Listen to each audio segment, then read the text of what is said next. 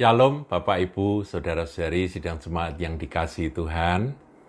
Suara gembala kali ini akan terambil dari khotbah di bukit. Saudara dalam Matius pasal 5 ayatnya yang ketiga, satu ayat saja Saudara. Dikatakan berbahagialah orang yang miskin di hadapan Allah karena merekalah yang empunya kerajaan sorga. Saudara, apakah Anda, saya, kita itu memiliki kerajaan sorga, yang empunya kerajaan sorga? Kalau kita rindu, Tuhan aku ingin jadi pewaris kerajaan sorga, aku ingin menjadi pemilik kerajaan sorga. Syaratnya sederhana, yaitu miskin di hadapan Allah. Apa sih artinya miskin di hadapan Allah, saudara? Dalam terjemahan bahasa Inggris versi King James dipakai istilah poor in spirit. Jadi miskin dalam roh. Artinya apa sih? Saya tafsirkan, saudaraku, miskin di hadapan Allah atau poor in spirit, miskin dalam roh itu adalah satu sikap sikap yang tidak sombong, sikap yang tidak merasa kaya. Kalau merasa kaya tentunya kan sudah tidak butuh apa-apa. Tapi miskin di hadapan Allah itu, aku membutuhkan engkau Tuhan. Aku membutuhkan hal-hal yang dari engkau. Apa saja itu. Termasuk teguran-teguranmu, koreksi-koreksimu. Aku butuh Tuhan. Jadi orang yang miskin di hadapan Allah itu pasti orang yang siap dikoreksi. Orang yang tidak sombong, tidak tinggi hati, tidak angkuh. Orang yang siap untuk ditegur, saudaraku.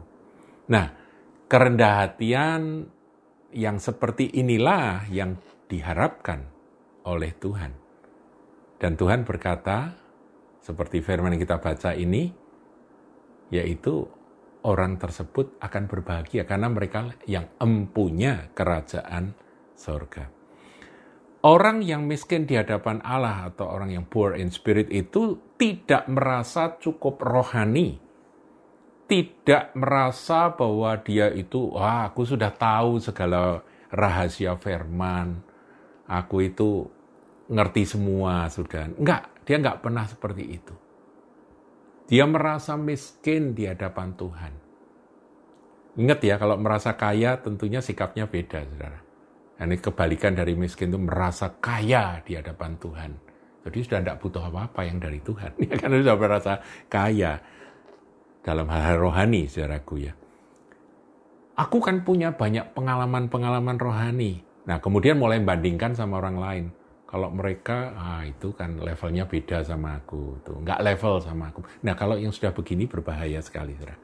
Tanpa sadar, dia menaruh posisi dirinya itu menjadi bukan pemilik kerajaan sorga. Karena yang bisa memiliki kerajaan sorga itu adalah orang-orang yang miskin di hadapan Allah. Jadi orang yang miskin di hadapan Allah pasti tidak merasa lebih baik daripada yang lain. Saya ingat akan kisah dari seorang pahlawan iman perjanjian lama namanya Elia, saudaraku. Elia itu dipakai Tuhan luar biasa, mujizatnya dahsyat luar biasa. Mungkin karena itu semua dia merasa bahwa dia lebih baik daripada pendahulu-pendahulunya. Dia merasa lebih baik dari nenek moyangnya. Sehingga terjadi ketika dia itu tiba-tiba ketakutan luar biasa hanya karena ancaman dari Isabel, seorang perempuan, saudaraku, yang menyampaikan ancamannya juga melalui seorang pesuruh, seorang kacung, cuma dengar kata-kata bahwa dia akan dikejar dan akan dibunuh oleh Isabel. Ketakutan luar biasa, padahal sebelumnya dia begitu perkasa di Gunung Karmel. Itulah Elia, saudaraku. Elia itu ternyata merasa lebih baik daripada pendahulu-pendahulunya. Karena memang dia memang hebat, memang dahsyat. Sehingga dia ketika dia melarikan diri, berjalan sampai ke Gunung Horeb, ke Gunung Horeb itu, saudara, dia duduk minta mati, saudara. sekarang cabut nyawaku Tuhan. Aku tidak lebih baik daripada nenek moyangku. Jadi dia merasa dulu pernah merasa lebih baik daripada nenek moyangnya. Nah, ini sikap yang tidak miskin di hadapan Allah. Ada sikap ketinggian hati yang merasa lebih baik, lebih daripada yang lain. Jadi syarat mutlak orang yang memiliki kerajaan sorga adalah mereka yang miskin dalam roh. Tidak merasa kaya secara rohani. Nah, bicara tentang merasa kaya secara rohani, saya ingin ngajak saudara untuk melihat kitab Wahyu. Di dalam kitab Wahyu pasal 3, ada satu jemaat namanya jemaat Laodikia. jemaat Laodikia ini berkata seperti ini, saudara ya. Karena engkau berkata, jadi ini Tuhan yang yang menyampaikan, aku kaya, jadi mereka merasa kaya. Dan aku telah memperkayakan diriku dan aku tidak kekurangan apa-apa. Saya percaya bahwa kayanya jemaat Eh, Laodikia itu bukan kaya jasmani saja, saudara, tapi juga mereka merasa bahwa mereka tidak butuh apa-apa. Dan aku tidak kekurangan apa-apa itu kalimatnya. Nah, padahal Tuhan memandang dengan kata-kata seperti ini. Dan karena engkau tidak tahu bahwa engkau melarat dan malang miskin, buta dan telanjang. Jadi melarat, malang, miskin, waduh, buta, telanjang, dan sebagainya. Telanjang itu artinya tidak pakai pakaian, saudaraku. Pakaian aja tidak punya kok merasa kaya. Itulah kondisi dari jemaat yang sok, sombong, saudaraku. Ingat firman Tuhan, hukum-hukum kerajaan yang Tuhan Yesus ajarkan di khotbah di bukit. Berbahagialah orang yang miskin di hadapan Allah, yang poor in spirit jadi saudaraku, jauhkan diri dari kesombongan rohani. Jangan sampai seperti jemaat Laodikia.